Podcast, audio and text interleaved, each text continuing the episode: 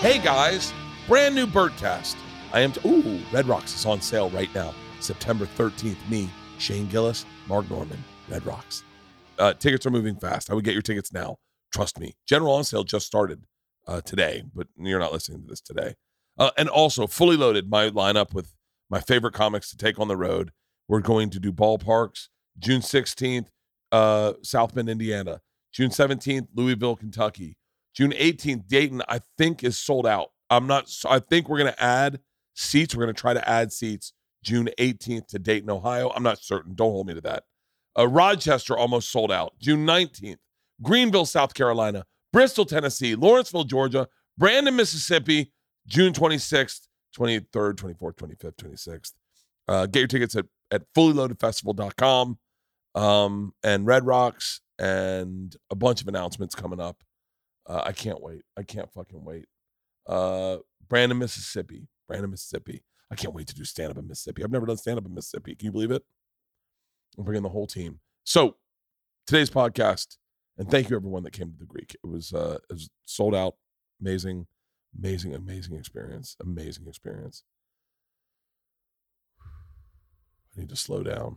I need to slow down. You're almost at the finish line. I'm almost at the finish line. This has been aggressive. It's been three weeks out, one week off from, when did I start this? In September? Seems like a year ago you started it. Yeah. Well, the Birdie Boy Relapse Tour, uh, we're going to take a pause. We're going to do Fully Loaded. And then right before Red Rocks, we're going to come back. We'll do a big run up until December. I have huge announcements to make. I'm shooting my Netflix special. I want to announce where that's going to be filmed. And I'm doing a an epic run in a place I've wanted to go uh, and bring my family for a very long time. So uh, let's get to the podcast. Uh, today's podcast is a podcast I've been wanting to do. I, I saw an article written by a young lady who was telling the story of why she decided to cut her arm off.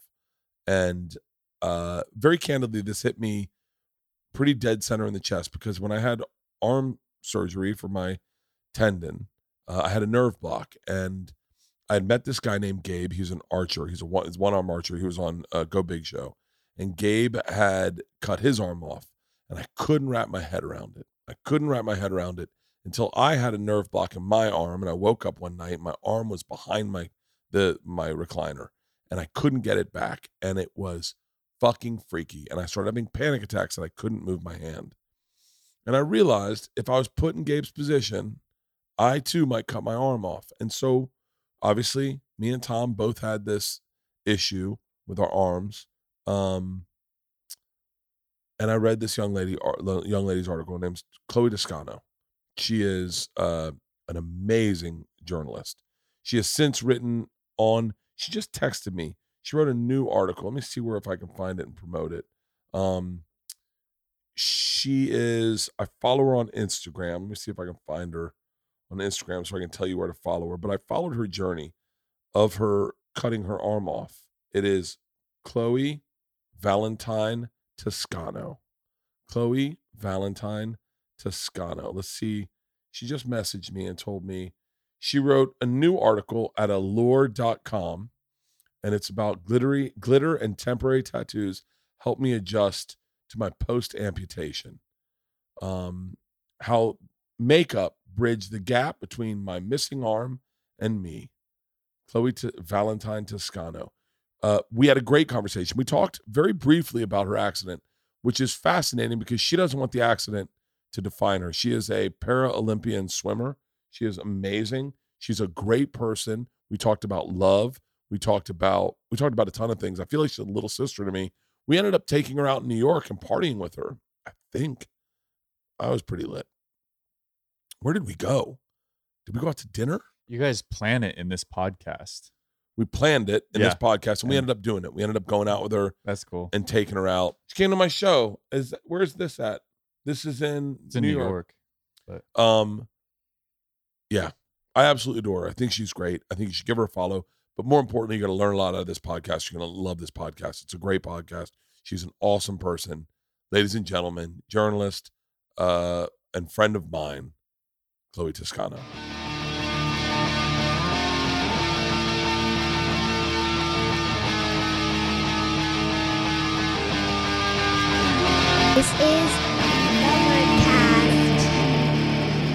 Chloe Toscano. It is a pleasure to have you here. It is a real pleasure to have you here. Thank you. It's a pleasure to be here. This is uh, really awesome. I'm following your journey. Um, I read the article. That's how I got introduced to you. It was such. You're a great writer. You're a fantastic writer. Thank you. Um, my daughter is in is is. I, I was I wrote a book, but I'm not a horrible writer. But I really can enjoy good writing, and the way you started that article off. So, what did you think of uh, House of Gucci? That was it. Was funny actually because I.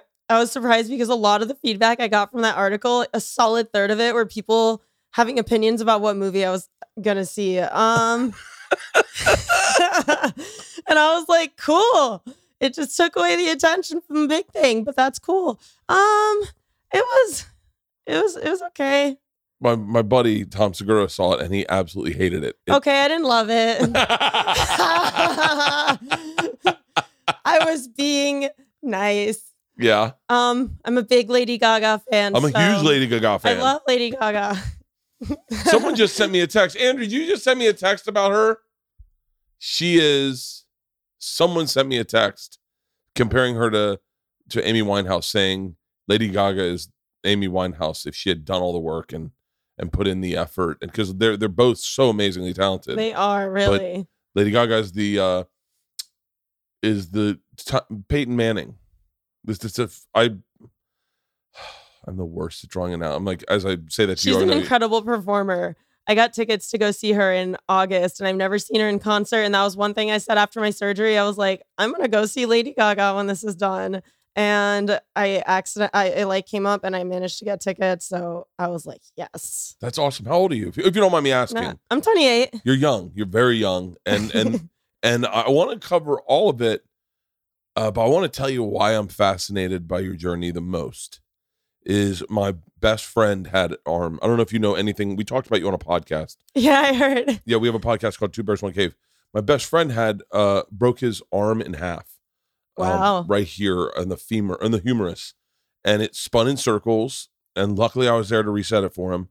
Uh, but uh, he, it, I think in doing so, in, in all of the trauma, whatnot, he had some nerve damage. And he w- he went and had a very, very in-depth nerve surgery. And he was telling me about it. And at the time, I ended up pulling all my tricep muscles off my arm in in uh, doing a stunt from a movie. Oh, my God. What and are you so, guys doing? And so I know. Well, I got to be honest with you. I'm, I'm, I'm next time I'm off, so I'm getting stem cell and everything. So um, so I listened to his journey. And I and I was there for it. For the majority of it, I went to the hospital with him. I, um, I talked to him through rehab. He... We talked a great deal about everything. And then I got surgery and I got an, a nerve block. Now, also, there's a guy named Gabe, who's an, the one-arm archer. I don't know if you know who he is. I'm not sure he, if I'm familiar. He was an archer. He was on one of my T V shows. And he had cut off his arm. He'd, he'd hurt it in a motorcycle accident. He cut yeah. off his arm. And as a comedian, I busted balls with him a lot. And he took it all in great strides and, and was had a very great sense of humor about it. This is Gabe. And I and, and but one day I said to him, I said, for real, why did you like why did why why why not keep the arm? And he goes, you know, you have no fucking idea. He goes, it's I mean shoulder pain, back pain. Uh, he goes, I I had no feeling in it, so like I burned it a couple times. Like I think I'm, I'm paraphrasing. Yeah, it's a lot of dead weight. It's just it gets in the way. Um, it's it's just yeah. I think yeah. it's just a it's a brave step to take in a way. I think people have, um, you know, this concept of wanting to aesthetically keep two arms because at some point that's what it is. Yeah. Um, and I feel so much more functional this way that for me, I don't feel very different when I look in the mirror. Um, I mean, I struggled with adjusting my clothes and stuff, you know, and things like that, but I don't feel different when I look in the mirror because I feel so much more functional. Like I can move my arm up and, um, I'm Italian, so I talk with my hands a lot. So now I'm always like, yeah, well, in in this whole process of all of this, I ended up having to get surgery, and they gave me a nerve block. Oh. And I woke up. They said it should be done. It should be at, through your system. You'll have feeling in your arm again in like six hours. Worst case scenario, forty-eight hours, but it, no longer than six, I promise you. If if we get to twenty-four, give us a call. Well, we got to like eighteen hours, and I started panicking. But the idea of not being able to feel my hand and my whole arm or move it or waking up and finding it in a weird spot. I woke up and it was behind my bed, and it was behind my um, recliner, and I didn't know it had gotten there, and I couldn't get it out. It's such a terrible feeling. It's so strange. It's so strange that I immediately said, I would definitely cut my arm off. I would definitely, I like within, I'm, I'm not even joking, within, no. within one day I said, God forbid something happens where I lose feeling, I, w- I will cut that arm off. I mean, off. It feels alien to you. Um, yeah. It feels completely alien. Um, and I had actually, so I didn't lose feeling in my arm. I had feeling, um, but no motor function. So, um, but I've had the nerve blocks before, so I know what you're saying. Um, so it was just very, very odd. Well, take me, take me from the beginning. So I want to know, I, I, I did a deep dive on you. You're, you are a Paralympic swimmer. Um, yeah, I did. I was training with the Paralympics. I took a break right now because of the surgery. Yeah. Um, I was having a lot of shoulder problems because it's a lot of dead weight to swim with. It's a lot of, de- I mean, so just from me having a cast on, yeah. I have back problems from that. And yeah. so, so in a weird way, and I, and this is what I, I was like, I was trying to say this to people is I wanted, I wanted people to hear your story and realize it's, it can be their story. I wanted them to empathize with your story.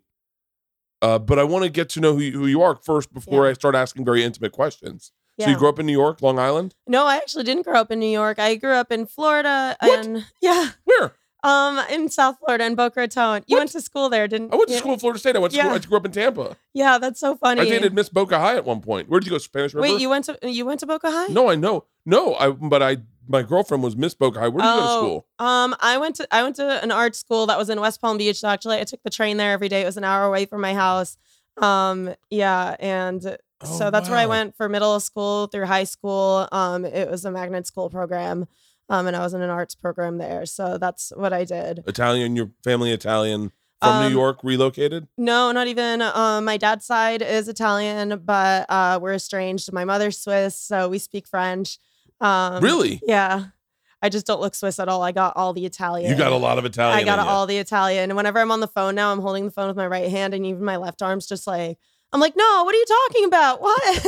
I was sitting at, I was sitting at breakfast with my mother one the other day and she was like, God, Chloe, you're so Italian. You're like moving around your arm because I was getting upset on, on a call. And I was like, what do you mean? That's so, so, uh, growing up, and I asked this because my daughter had a big event. What were you like in high school? Did you have a big group of friends? Did you have a small, tight-knit group of friends? Um, were you a social butterfly? I was, I was, I had, so my school is divided by arts. So we had like visual arts, which was where I was, dance, theater, uh, strings, band. Um, and I think, I think that was it. So we were very, you stuck with your major, your friends who were in your major very yeah. much. So I was with the art kids. Um, I didn't stay very close with a lot of them. I mean, we stuck together middle school through high school. I was mostly friends with the people who lived in my area because we were all coming from different areas to go to this school. So there was maybe a group of five that lived in Boca Raton. So I was friends with them. Um, and then in college, I didn't know anyone when I went to college. But, Where'd you go? Uh, C U, C U Boulder. Oh, for real? Yeah. Okay. I tried. I tried desperately to get my daughter to go there. Yeah, they have like the Ralphie mascot. Uh, yeah. Andrew and I were talking about that in the car. Um, yeah. I applied to be on the route. They have, so they have a real buffalo that they run around the football field yeah. at games. And I thought it would be funny to apply to be one of the handlers. And I'm usually it's like a couple of big strapping men and some maybe very strong women. And I'm not that. Um, but I applied and I didn't think they would get back to me because I filled out a B S application. And I wrote like, they said, do you have any experience with large animals? And I think I said like, like, dragon handler or something like that, and they got back to me to go to tryouts, and I was like, oh no.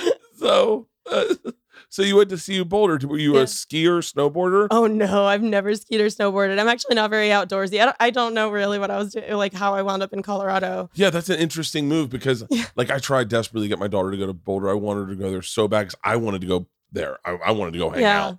And so, uh, and it's such a beautiful school. It is. It's a beautiful school. I went there because it was the only non-art school that I applied to. And um, at some point I said, I want to go a little bit away from the arts because I feel like if I were to stick on just an arts track, I wouldn't have opened my uh, my horizons enough. And I really wanted to learn how to write. That was a big thing for me. And I feel like that's something I wouldn't have gotten to focus on because you prioritize your studio art so much at an art school. So I just wanted to expand that horizon. So that's why I wound up going there. So when you went to, got to college, were you, did you kind of leave arts behind? I kept doing it independently, but it's hard, you know, to manage both. Um, I still work on things. I take on big pieces at home sometimes, like I'm working on something right now. But um, for the most part, I write because I think it's a really great creative form that's very portable.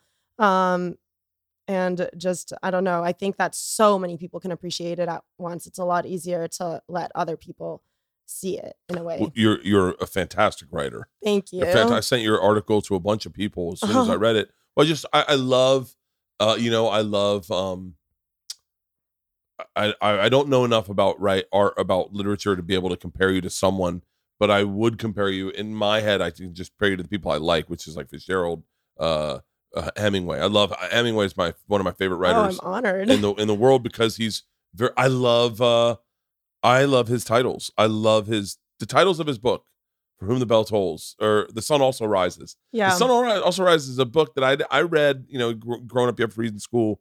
And then one day I, I had to reread all the all the twenties, uh, all the writers from that era.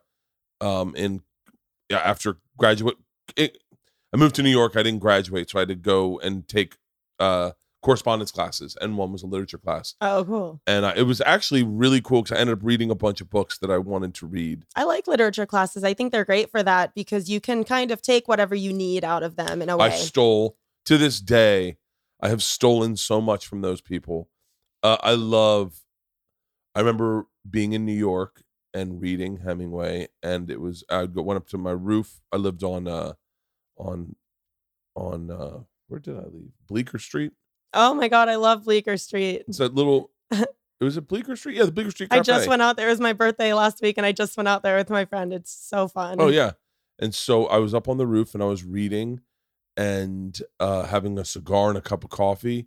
And I, and the sun was setting, and I was reading The Sun Also Rises. And it was at that moment that I realized, well, that's why this is a great title. The Sun Also Rises. Like, it's a fucking yeah. banging title. It is. It absolutely is. And it's so great that you got to experience it in that environment, in that setting. Um, and because that has so much to do with sometimes when you're reading something. I just, yeah. Are you a big reader? Um, I'm actually not a big reader. I was at some point, and I'm not. I read a lot of the Russian literature because I took all the Russian literature courses. So, in like, college. I, me too. I did. Uh, uh, we. What's the book? We. We uh, by uh, Zamya- uh, Zamyatin. Yeah, yeah. Zamyatin. Wait. So wait. How, what got you into Russian literature? Um, I took a like a. It was it was an elective course. It was a Russian fairy tales course. Um, and I immediately fell in love with the literature and the culture. And, um, I think that the language is so interesting. And, um, so I just wound up taking a lot more of the courses, um, which just amounted to just like me taking all the Russian courses that they had. And I read so much of the literature, um, from there because, and I think that it's just, it's so dark and it's sometimes humorous in a very dark way. It's a dark sense of humor that I personally enjoy. Yeah. Um, so I just got a lot of pleasure out of reading those books. I loved, I loved the idea that the state was controlling the art, mm-hmm. but yet the message was still going out through the art. Yeah. I thought that was so cool that it made me feel like I was reading secrets. Yeah. And I, I, I loved it. And we, we had to read it in Russian. Uh, when I was in Russia, we, I, we were supposed to be reading them in Russian and I just, I couldn't, I was kind of fucking horrible. I have all the books. I have those, and I have Jack London. I have a whole set of Jack London in Russian. In Russian, yeah, he was a really big Russian writer. Like, a, people love Jack London. Yeah, um, but uh, that's interesting that you got into Russian literature because I, I, why was because I kind of got forced into it a little bit. But uh, yeah, reading. I, as we're talking right now, I go. I'm looking for something in life. I'm missing something in life.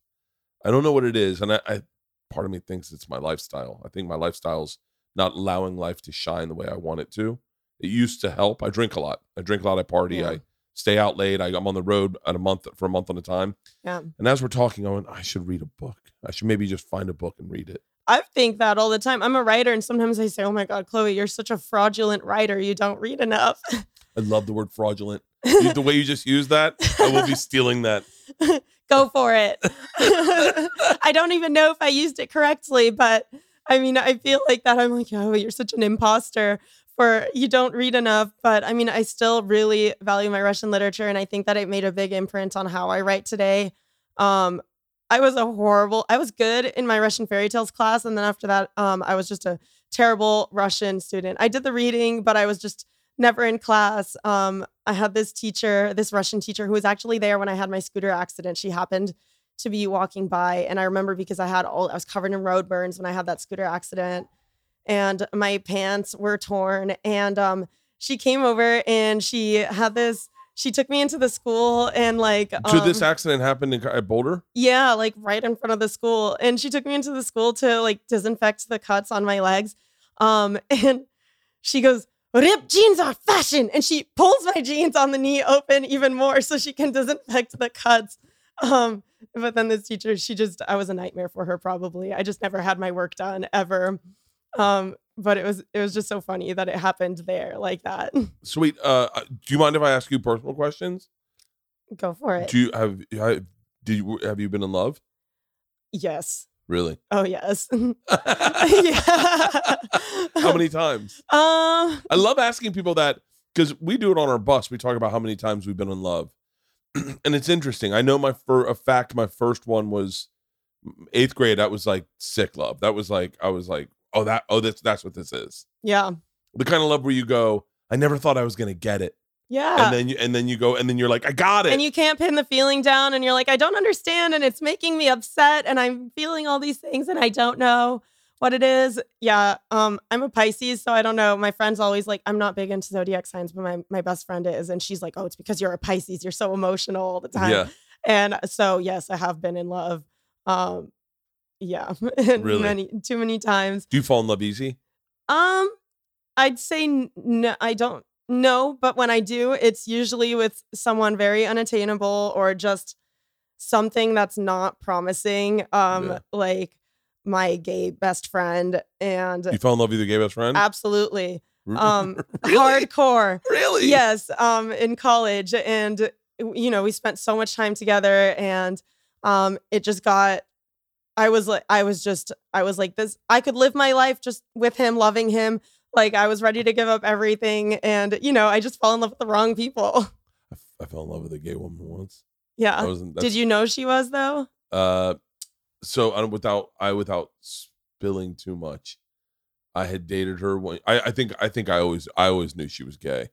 I think that's part of the thing. I mean, if you make my wife, I think you'd think she's gay. Like there's a part, there's something very sexy about gay people where like the, of the opposite sex to me, where they don't really want anything to do with you. Yeah. And, and, but it's almost like, uh, I don't know. It's like you're chasing something. And I, I liked that. I, I really loved that chase inspired me. It inspired me to feel, it inspired me to, to, to want and to need. And, and I, and I loved it. And we dated for a, a period of time, uh, when she was, when I, I don't, I don't think I knew she was gay. I don't think she knew she was gay. I don't think she ever knew she was gay. I don't think she still to this day admit she was gay. But um, but then and then I I uh, dated her uh, when she was out of. I had a girlfriend, and it was very it was very very complicated. It was very complicated. It becomes complicated with. But with she, that. I loved, I loved her. I love her brain. I love her brain. Her brain is one of my top five favorite brains in the world. Now my wife's number one, number one, but, and, and I don't think that I could, I know for a fact I couldn't be with this woman uh, today, the way I lived my life. But when I was a single guy looking for who I wanted to be and who I, who I strove, strove to be, is that a word? Um, I loved that, that woman's brain. She was very fun brain. Yeah. And, yeah. Yeah. And I think, you know, when you're, when you're younger and as you're growing, you sometimes have a more romanticized version of how things can work out no matter what. And um, you can allow yourself to latch on to people for whatever reason like that. And you don't always control it. Yeah. Um, yeah. So I've, I've definitely been there. That situation sounds very familiar, except really? That we did not date. Um, did you, did you ever hook up at all? No, not even. Um, it came to a point where he said that he didn't even want to be friends anymore. It broke my heart. Uh, so how many times have you had your heart broken? Exact amount of times you've fallen in love? Mm, um, I've probably. Never, I've never... Yeah, my first. So like, I think like my first like like relationship, uh, it didn't even last that long. Um, was with a woman, and I. She was older, and it was my first time with a woman, and I think it was just a realization for me, and I very quickly fell for her.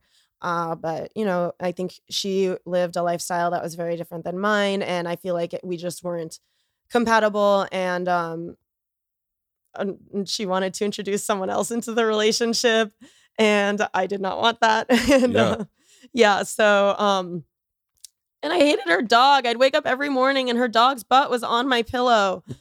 And it was horrible. So that couldn't When go you on. say how much older, how much older? Uh, ten years older. And were you in college at the time? Um, out no, I was maybe, I was, I was out of college. I was maybe like twenty-four. Yeah. Yeah. Um, and uh, yeah, so she was like thirty-four. Um, and I just, you know, I think I was still just kind of figuring out what I wanted to do, who I wanted to be. And it can very quickly become derailed when you fall for someone and you want to give them all of yourself and you want to break your comfort zone for them. Um, like, I wouldn't let anyone's dog's butt sleep on my pillow. Not now, but, not now. Not now. But like when you really want to, you know. When you compromise who you are and then you wake up one day and you're like, who the fuck am I? Yeah, and you feel like you've let go on a lot of stuff that you're working on, things that you're working towards, and you feel like you're torn in two different directions. I don't feel like a relationship should feel that way. It shouldn't feel like it's tearing you apart from who you are. So um, I was so heavily focused on my arm the past couple of years that I just haven't taken the time to even think about dating or falling in love. Focused with your arm because the, the decision to remove it, then all of a sudden you have to do the buildup. And, yeah. Well, so let, let's talk about, I, I'm curious about the scooter accident because um, it's it's amazing how one little thing can... Yeah. It's just such a silly, small little thing. You know, I was driving with my arm in a cast that day on top of that because I had a scooter. I broke my I broke my wrist uh, trying to catch a ladybug like at the top of, I was just like standing on the side of the bathtub, you know, and I fell down. And um, so I was in a cast for that. And then, you know, college age, you make bad decisions. So I'm driving my scooter because I'm like, I can drive it in a cast. Like a Vespa? Yeah, it was a Vespa. And yeah. uh, the rear brakes are on the left. Um, but I couldn't hit them because I had my cast on the left side. And then a pedestrian crossed the road. So I just had to stop really quickly. And I slammed my front brakes. So I just flew over. Um, but it's something that feels so small and so past to me now because I don't feel like I'm living that anymore. Yeah. So I try to kind of take it and leave it there because I think if you dwell on those small things, uh, you can never keep moving forward. Yeah, my uh, yeah, it's amazing.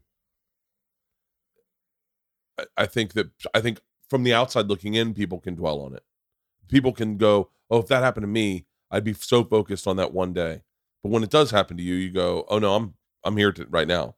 Like my buddy, it was all because he was going to do a slam dunk. Yeah. And his patella ruptured and he landed on his arm and it broke in half and spun in a circle. Yeah. That's Tom. Yeah, that's yeah. Tom. And that's crazy. It must have been such a, an intense recovery.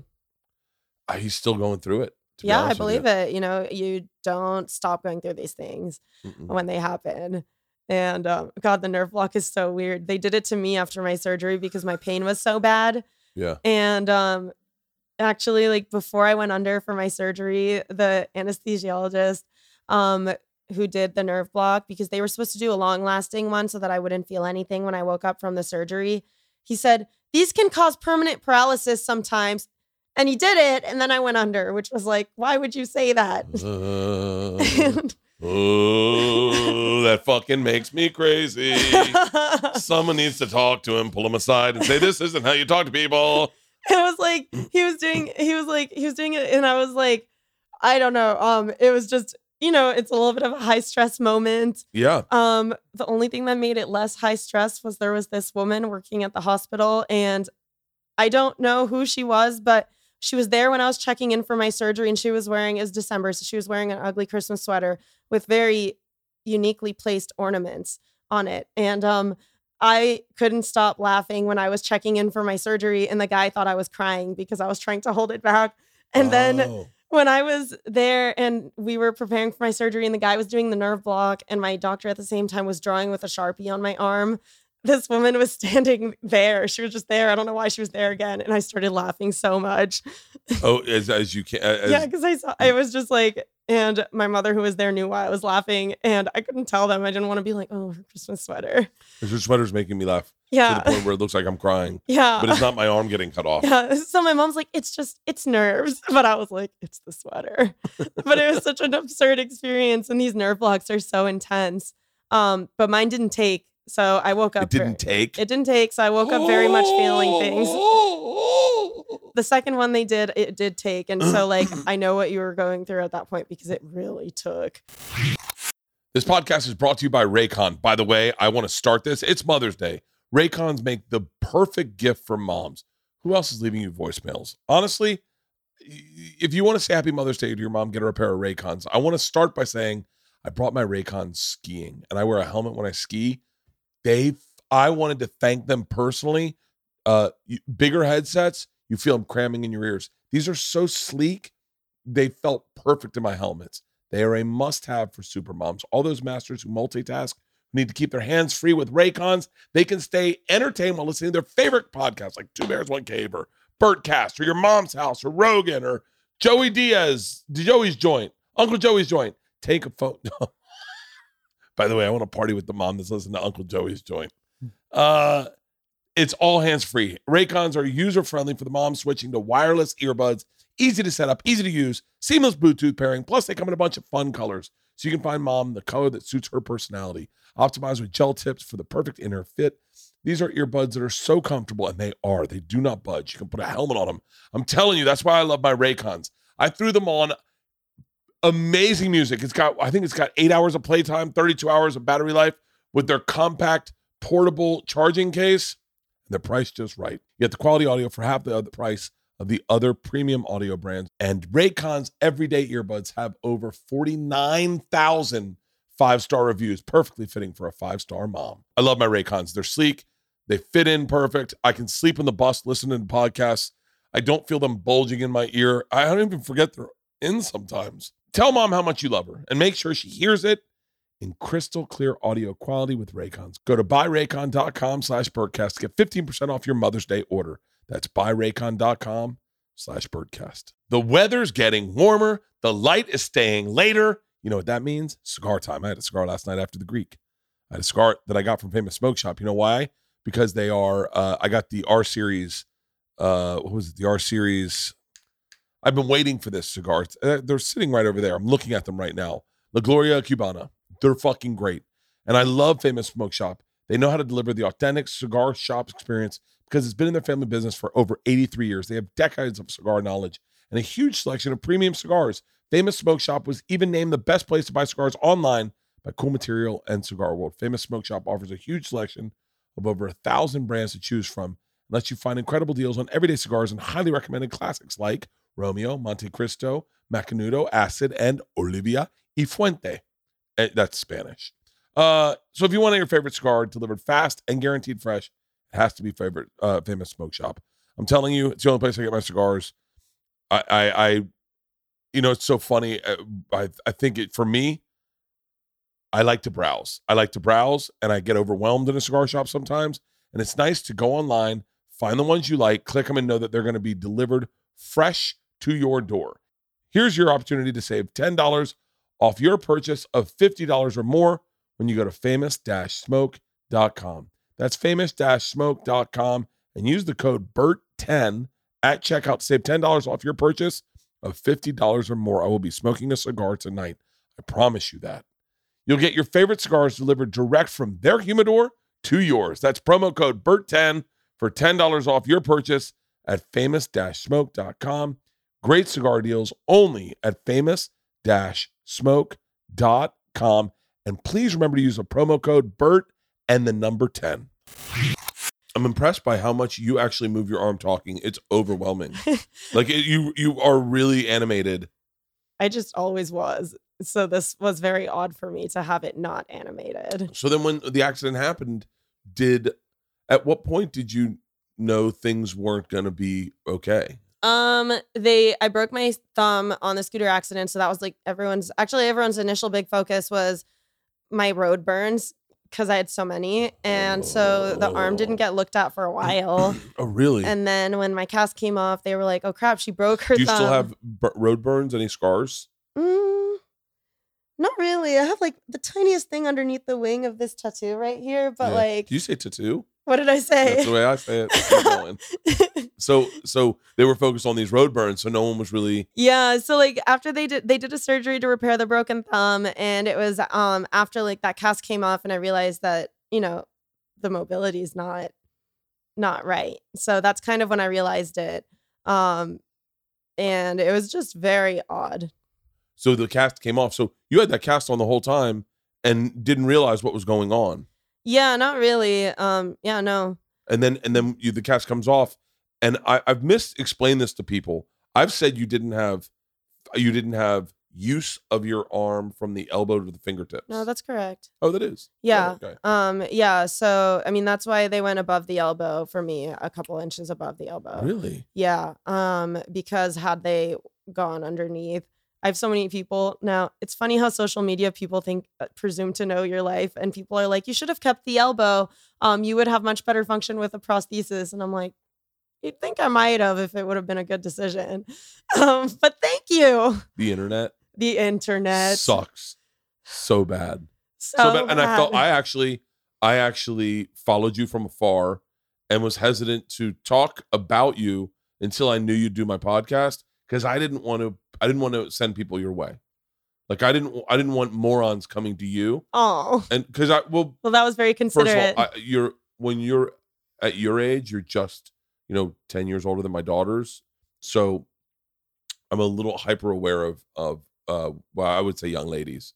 And I know you're a woman, but, but I'm hyper aware of just how, uh, horrible people can be to women. Yeah. And so, and so, and especially when you're going through something that's, You're being that is very private, but you are being public, and you are sharing your journey. That sh- that you're sharing it for the people that really are. I think you're you're you're. I know for a fact that I felt privileged to be able to follow it. Does that make sense? No, yeah, and I, and I'm glad I'm I'm touched that you say that. I mean, I wrote the article just started off as. It was really on a whim. I hadn't told anyone. I got COVID the week before my surgery, so I was locked, quarantining by myself uh, in New York over Thanksgiving um, at um, Diane Neal's house watching her cat and yeah. like alone in her house. And um, I was just like had nothing to do but think. And I hadn't told anyone about my surgery except a handful of best friends, really. And then I was like, oh, and I ran it by the editor at the Huffington Post because I'd met him before. Um, and he was like, I'd be really interested in that. Send me the essay my way. And we put this thing together in just like five days. And um, he told me before he released it, he said, this is going to be a, in a very, it's out there in a very public way. Are you sure? And I was like, I think, you know, I'm going to be out there publicly without an arm. I might as well be open about it and own this decision. Yeah. Um, and for the most part, I think that making that choice was good because I got so much supportive feedback that just outweighs the, the, I hate saying this, but the idiots out there who are making comments that are just horrible. So, well, you know, it's funny. You, I don't think you've ever been one of those idiots. I've definitely been an idiot.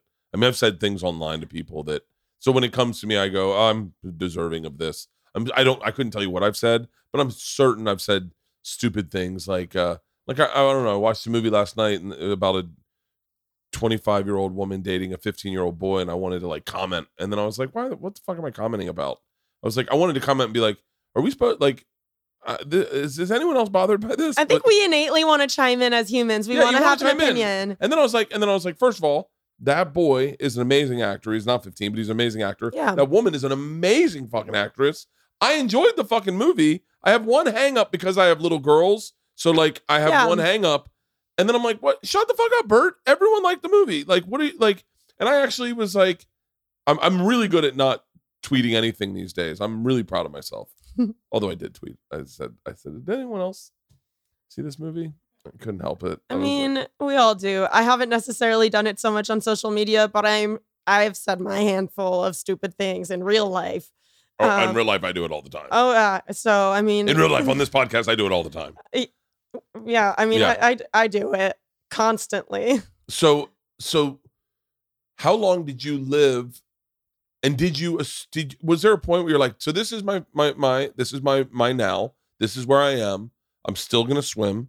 I'm curious how how difficult is it to swim with a limb you don't have te- uh, like a por- portion of a limb you don't have technical control over. Um, I was so I swam. C U didn't have a swim team. They have a club swim team, so I swim on their team. As a freshman, I'd never swam in my life before, but I just decided to join to meet people. So that's how I started. And um, then I really enjoyed it. And um, I. What do you enjoy about swimming? Because I, just, I enjoy getting to the pool. I enjoy getting into the pool, and I enjoy getting out of the pool.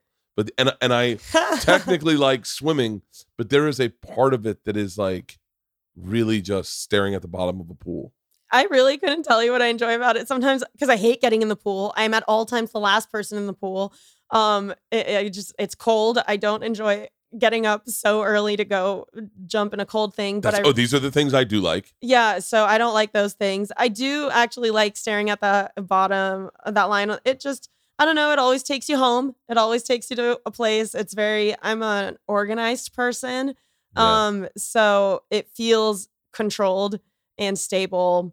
Um, and it feels good. I don't know. I feel good when I do well in it. Like I feel, I just feel good. And I think what I mostly liked about it was when I found the Paralympics and that environment. Um, and also the coach who came to C U at some point, she's the one who really helped me adapt my stroke to be able to swim with that arm. Um, yeah. Do you have video of you swimming with, with your, with your yeah. old arm? Yeah, I do. Is it online? Um, if you look far enough down on my Instagram, probably. Yeah.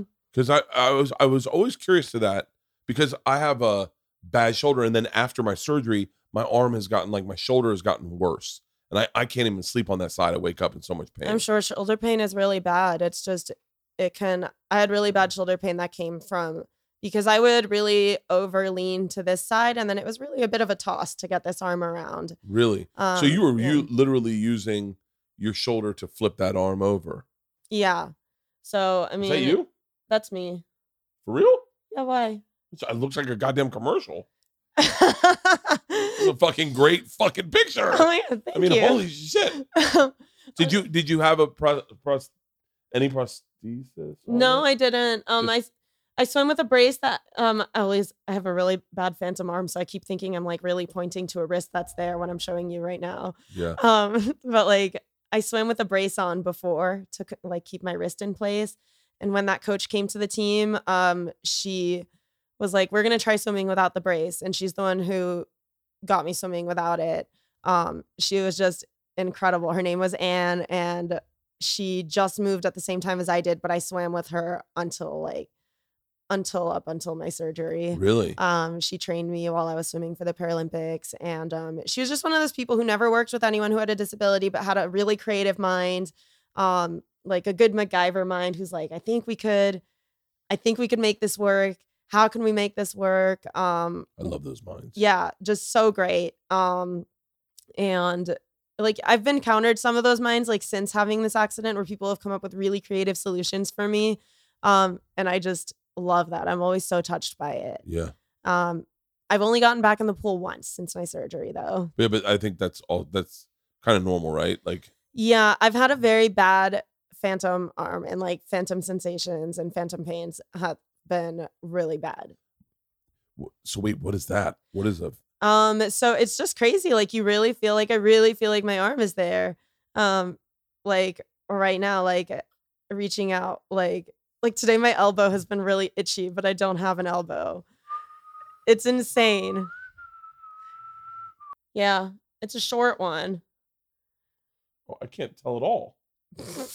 I can't. I mean, I really, honestly don't know which arm I do now. Yeah, yeah, it was that one. Um, see, the hand didn't so get then, any pull. So then, were you using the the what? I, I mean, it looks great. I think the help I got out of it was to get some leverage to keep me steady, if anything, because I was bringing something around. It slowed me down in the sense that I really couldn't bring it around very quickly, so I didn't have a very quick turnaround on my stroke. Um. Breaststroke I couldn't do, so I would leave it by my side for breaststroke. Um, so, but yeah, it just became very heavy with the shoulder. My this sounds crazy, but one of the things I did when I first discovered you and got on your Instagram is do a deep dive on your picture, your pictures. And it was interesting to see, to see that arm, to see that, like to, to see in a picture, you'd be like this. Yeah. And that one arm would just be like down. Yeah. And it, and it, there was a moment where I thought cosmetically, it's an interesting decision cosmetically because it is, it's semi unnoticeable. Like meaning I don't, you got to look for it almost. It was, yeah, it was a pretty unnoticeable thing. And it was crazy actually um, to live with that because um, you just have this crazy like dichotomy of living with such a huge impairment, but also looking so incredibly quote unquote normal. And there would be times where like I would need help with something and people didn't necessarily know. Um, like tying my hair has always been a big thing for me. Like it's really hard to do. And if I was alone or I didn't have someone I knew who would do it and I would have to ask someone, I had to give them an explanation as to why. And because they would look at me and think, why does this completely normal girl with two arms need someone to tie her hair? She's twenty-five years old. Um, yeah. Yeah. So that was very interesting. Whereas now I have the situation where like, if I'm like, hey, could you, like whenever I buy ice cream, they always hand it to me and then on an ice cream cone and then I can't pay for it because I'm holding it. So I'm always like, thank you. Yeah. I'm like, oh, that's so that's the fucking thing. That's the thing. I, um, I, that is the thing that I, I think is, I mean, is hilarious as a comic is those little moments in life where it's crazy. That's fucking hilarious. I think it's funny. I've had times where I've either cried over it or left and been like, this is the most ridiculous thing where she hands me the ice cream cone and I was out getting ice cream with my friend the other night and she handed it to me and I was like, actually, can you take it back? And I gave it back to her and I was like, now I want to pay you.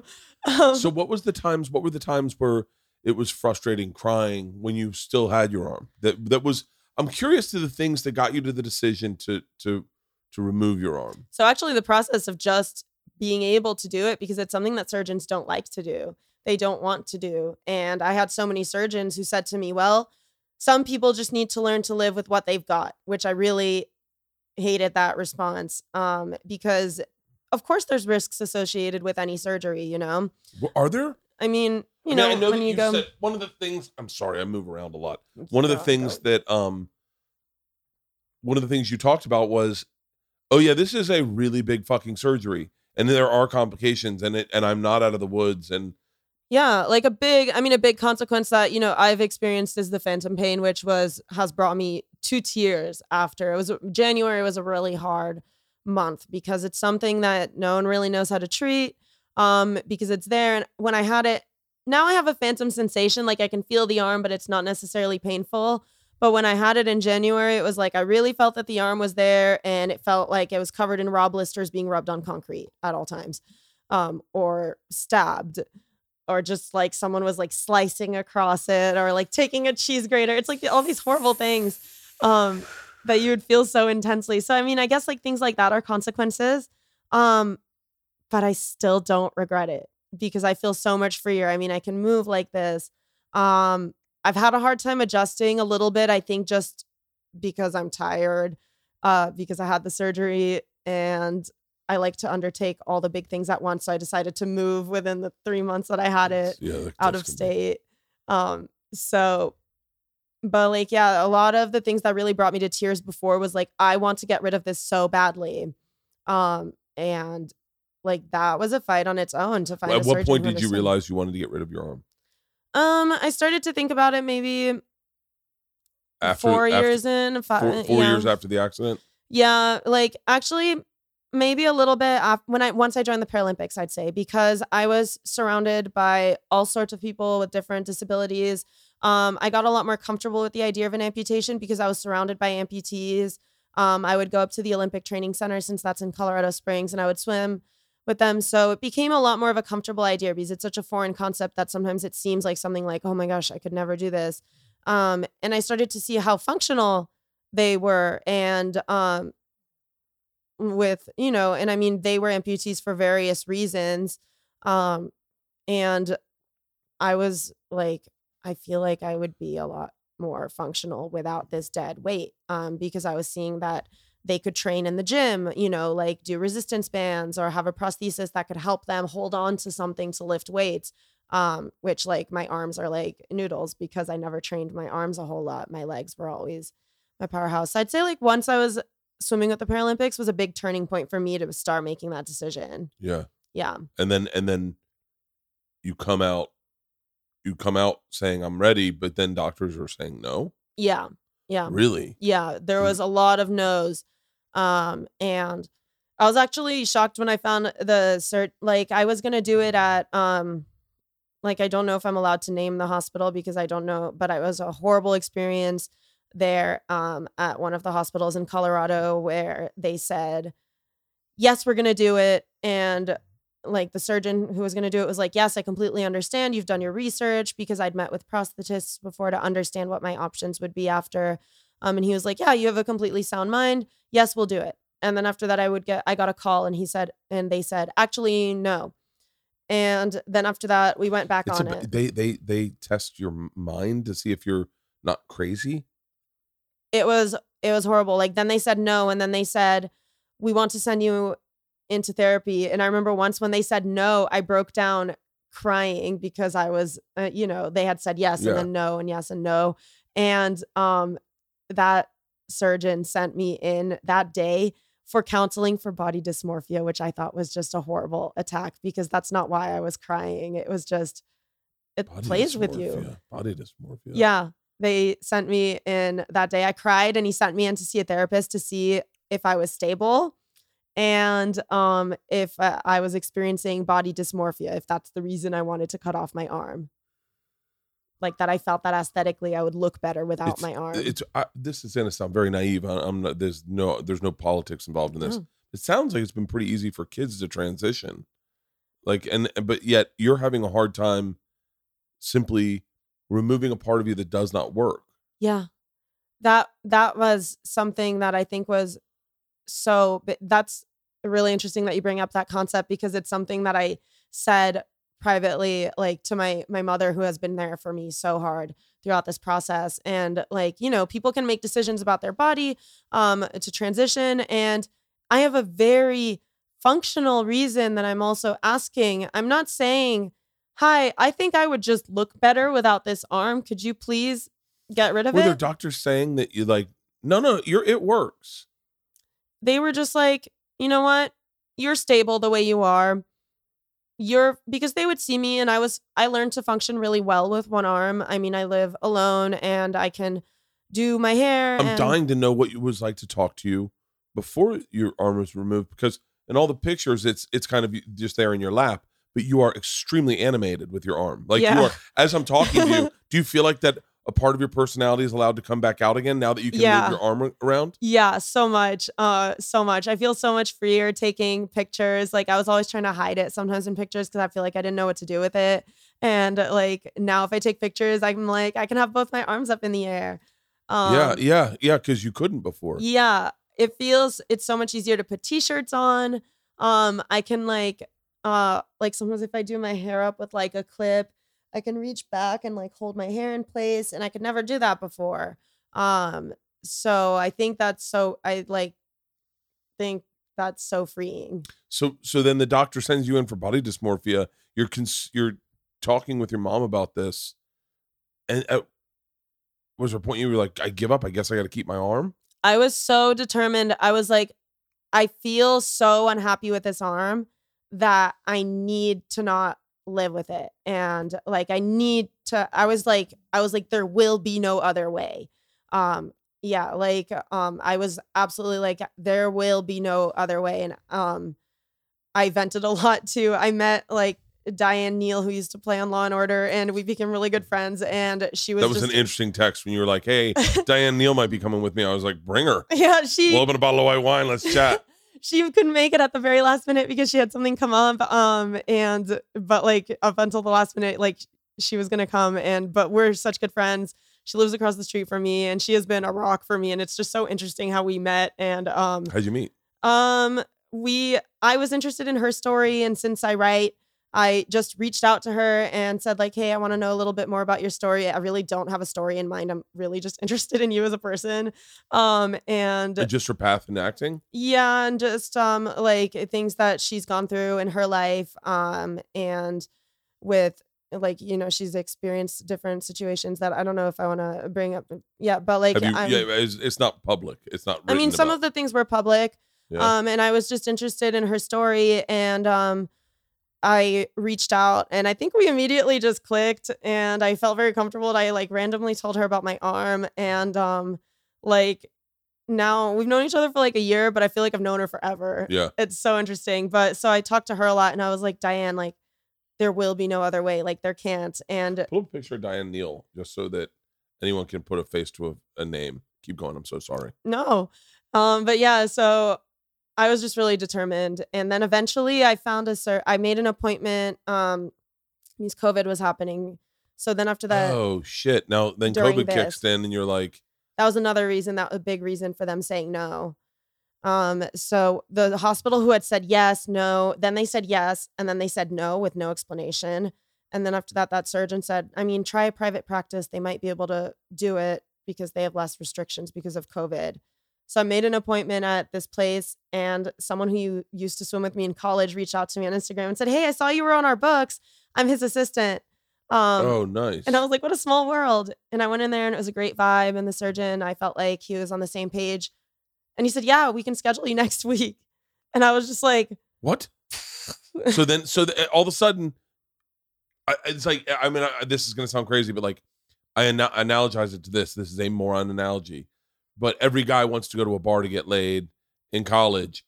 But any guy who gets there and a girl walks up within fifteen minutes and goes, let's go to your place right now. Every guy's like, fuck this. I'm not, I, that's not what I was looking for. So like, was there, was there an analogy? Was there a moment where you're like, oh shit, next week? No, I was so happy that like, I was like, oh my gosh, I don't want to, exp- I don't want to show too much happiness because I don't want him to think that this isn't normal. It was such a crazy balance to find because if I would act too sad, they would think I was too emotional. If I was too put together, so now you have I wasn't to, now emotional you're forced enough. To hide your real feelings because yeah. of the way the fucking world. I feel like that when I drink on an airplane. Like when I drink on an airplane, I go, I want to listen to music and cry, but I'm not like, if I'm not it fucking. I know what you're. I know the feeling. Yeah, yeah. You're like, I have to control it, but this is how I feel. Well, I'm watching this movie with The Rock, uh, Walking Tall, and I'm sobbing, crying, and. She thinks it's because I'm drunk. I'm like, it's a good fucking movie. It's a yeah, good movie. Like, like movie. Oh, I know I got to wear sunglasses when I cry. I like crying a lot lately. I can relate to that. I've had a lot of that after my arm, and I don't quite understand the emotion where it's coming from because I'm so elated that this is done. You know, I'm not like crying because I lost my arm or uh, things like that, but maybe it's just a lot of emotions. Yeah. But um, yeah, when he said, okay, next week, I was actually supposed to go stay at Diane's house and watch her cat over Thanksgiving. So I was like, I was so hesitant to do this, but I was like, can we do it after Thanksgiving? And they were like, no problem. So they put me on the books for December second, and I got COVID over Thanksgiving while I was staying at Diane's house. Oh, Jesus. Um, yeah, I couldn't believe it. I was like, more, I was like, so crushed. You got the good COVID though, right? Um, the Omicron? Yeah, no, I lost like, I think I got the original variant because I lost all my taste and smell. Really? Yeah, which I heard people weren't experiencing with Omicron. You're like, uh, old hat, baby. I lost the feeling in my arm. I think I can deal with some not smelling shit. It was weird, honestly. I did not enjoy that. I Did you get it back? I did get it back, but it's st- there's something that stayed. I get this weird, bitter, metallic taste with a lot of things that like I used to love. It's actually like, like a lot. Um, like, I don't know, like a lot of carbs. Oh, Jesus. I like, pe- I like pizza. I um, love pizza. I could eat pizza all day, every day. I have, I have a problem with pizza. Like I, if it's in the, if it's in our fridge, I will just eat it. Y- yeah. Me and, too. And I'll lie to myself. I'll put one piece in the, in the microwave, and I'll put the bag out on the, uh, like, you know, the Ziploc bag of pizza on the counter and be like, I'm just gonna have one piece. I'll put that back. But then I know full well. You're going to annihilate it. Oh, I murdered, I murdered. half a pizza last night before we got tacos. I have tacos in there. I'm excited about eating tacos today. Like I want I pizza. Pro- like I'm like, now I want pizza. I always want pizza. Like I'm a smallish, I'm like not a big person. And like, your shoes are, like, are deceptive. Because when you walked in, I was like, I was like, she's taller than I thought. But I've watched you, I watched you. have your you had a pair of shoes that you like got ready to for your after surgery shoes? Was that was those? it? Um, was it like was it these or was it my Converse? It was. I think it was Converse. It was those white Converse with chunky soles. Yes. Yeah. I think so. My yeah. daughter Anna would love them. Oh, they're so cool. But yeah, no, like I had a lot of like taste for things that got weird. Um, it's yeah, a lot of vegetables taste really weird. Yeah, they always do. Yeah. Though. Thank God pizza stayed okay, but like a lot of the carbs did not stay okay for me. Really? But like, yeah, it's very strange. So that's what I stayed with COVID. But while I had COVID, I just really had like that time to freak out before my surgery mm-hmm. alone. Um, and that's when I put the article together. And they only pushed my surgery a week, a week so it turned that's out being okay. And so, how was how was the reception to the article? Um, because you talked about the negative feedback you got from people of like, you know, you should really consider. People innately always have an opinion, you know, like how you were saying, like, oh, I want to comment on things, and I think it's just human nature. I think it's natural. So, like, I wasn't necessarily always mad when people would because, but I think when you tell people one on one, they feel the need to put an opinion in instead of just supporting you. Um, and I'm like, you don't have to support it at that point. Maybe just don't say anything. But if you want to support it, support it. But you don't necessarily have to put an opinion in. But I think people always felt that they had to, or they would be like, so what about your tattoo? Like, what do you, where's it going to go? And I was going to be cut off. Um, you, you had a tattoo on that side? Yeah, I had, it was my first one. Um, it had, it was a it's lotus. It's a great way to get rid of one though. Right? Just, you know, no, I, you should tell people that. What happened to your arm? Oh, I had this tattoo I was not a fan of, and I just was like, I don't, I'm not gonna cover it up. I just get rid of the I've arm. Been like telling people that I was on Tiger King.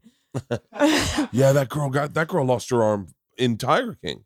I started thinking about that. Bethany Hamilton, you know who that is? Yeah, yeah. Of course you do. I'm, I'm, I'm assuming you'd know it. She's just such a, you know, she's just been leading the the charge in wanting to advocate for also like amputees and disabilities too. So uh, she is a world class surfer. Not, not. I mean, not withstand, withholding anything. She is a world class surfer. Yeah. She is a world class surfer with when she had two arms and with one arm. She is a world class yeah, surfer. Yeah. She just stuck to it. She got it done. Like you should uh, you, you, have you do you know her? I've never spoken to her, and I think I would love to because she just you have seems to lovely. you you have to go surfing with her. Yeah, I she mean, has to teach you how to surf. You're a big water person, right? Let's set this up.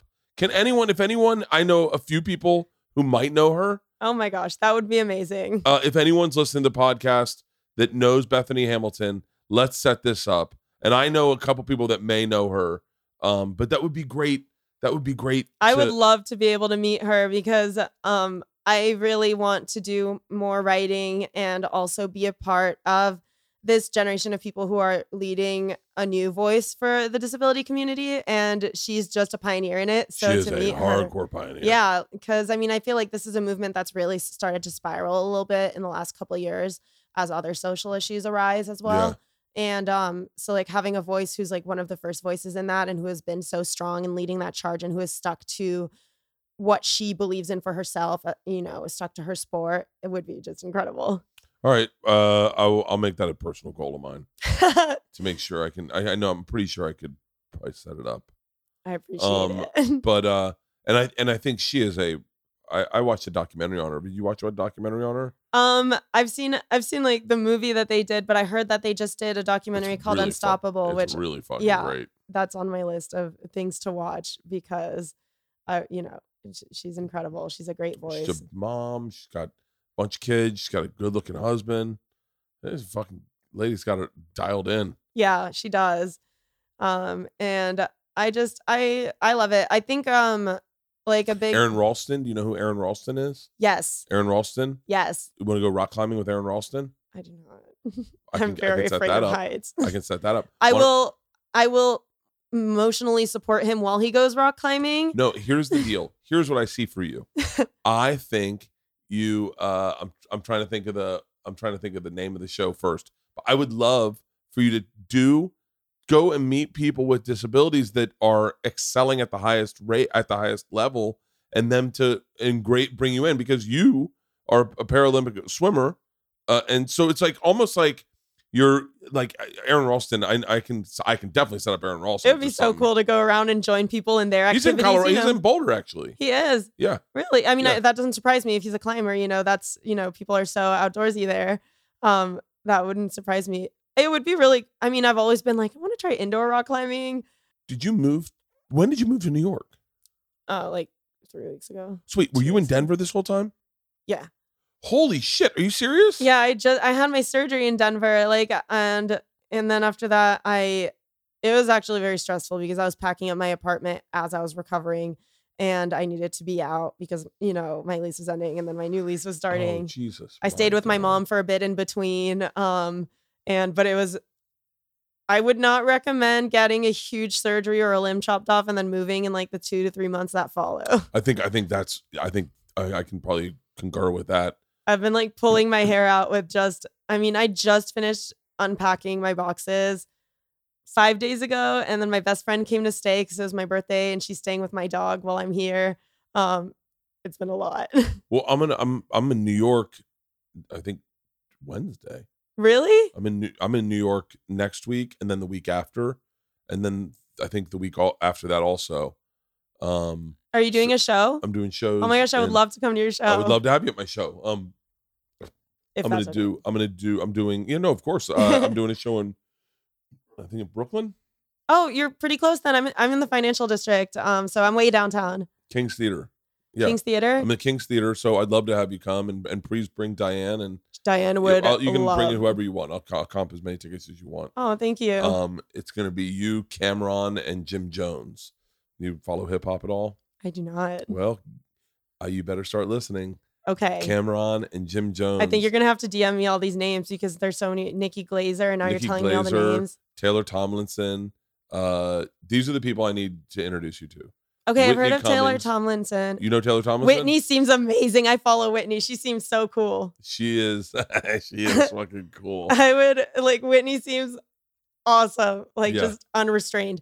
Um, oh, Whitney is unrestrained. Yeah. Yeah, we've done we've done some five-hour podcasts with Whitney where we're like, uh, don't worry, we're, we're going to edit three hours out of that. I really like being an honest person. I'm I'm very I'm honest to a fault. Um, and... Like, I just honest to a fault. So I try to, I, I'm trying to rein it in a little bit. No, today. stay, stay. Look, Whitney's honest to a legit fault. I'm, I'm terrible. Like, I, I mean, you know, it Wait, gets, I wouldn't even say to a fault. That's a bad way to represent no. it. I love Whitney's honesty. Being honest is great. I love Whitney's honesty. Whitney's got, Whitney is, uh, uh, one of my, one of my favorite people because she's just fucking real. Like, I, I don't know. I love her. I love her to death. But, um, Yeah, you, you, you, Whitney, Taylor, Nikki, uh, Aaron Ralston, Jim Jones. This is the list of people. By the way, what a fucking bizarre bus of people this would be. Um, but yeah, well, I'll have you in Brooklyn. We'll have a good time. Oh my gosh, that would I'll, be I'll, so I'll get cool. pizza for backstage. Oh great, I'll be there. I'm there then. Do you drink? Uh, yes. You go. Oh yeah. Um, I'm a very lightweight though. I'm a. They made me like my my graduating shot glass from the swim team was one and done because that's me. Um, that is really, really me. Um, if I have two drinks, I'm like, woo. The first time I drank it in college, the very first time I got drunk off of one mimosa. And then I went to a house party and told everyone I was a mermaid. Really? Yeah, that was my first time getting drunk. That's uh, I'm not I'm not that much of a lightweight. I, I it takes a couple for me. I put on, I put it, I threw a bottle of wine back last night and smoked a blunt. If I did that, I, I wouldn't even be here today. This podcast is sponsored to you by Rhoback. If you're first hearing of Rhoback right now, get ready. You're about to be flooded. These are the most comfortable hoodies. They've got hoodies. They've got uh, Q-zips. They've got polos. We had a box of Rhoback. I was first introduced to Rhoback by Barstool. I went over to Barstool. Uh, it was in New York. I needed a hoodie. And I think Big Cat gave me one. I, I want to say it was Big Cat. He was like, hey, man, you have, you have Rhoback? My, and I, I had had a box of Rhoback delivered to my house. I, I okay, I threw on the Rhoback. I was fucking comfortable the entire day. You can see me. I'm wearing it all the podcast. I think it's gray, maybe white. Anyway, I come back. We go to a lacrosse game. I have a Rhoback box in the back of my truck. They're a podcast sponsor. The lacrosse game's cold. I pull out the performance hoodie. I give it to my dad. I take uh, the Q-zip, which are incredible. Incredibly comfortable, great for like a run or if you want to go out on a date night. Uh, everyone's fucking outed on Rhoback. My dad then steals the box and takes their performance polos. If you're not a polo guy, these are the polos for you. They're fucking, uh, let me tell you exactly. They're the only polos that I, I wear. Even if you're not a polo guy, these polos are made to make polos look cool. The material's amazing. The prints are fucking on fire. And the fit is unbeatable. I'm telling you right now, you are going to hear about Rhoback. Chris DiStefano is the guest host on Two Bears in a couple weeks. He's wearing a Rhoback. And what's cool is you see their subtle design of a Rhodesian Ridgeback, which is one of the baddest fucking dogs on the planet, apart from bull mastiffs. And you know, like I saw it and I was like, oh, Rhoback, cool. You'll see the design. They're, I'm telling you, get on Rhoback now. Fucking insanely comfortable. I love, I love my Rhoback. And my dad now is buying them for himself. And he's using my promo code. So do yourself a favor.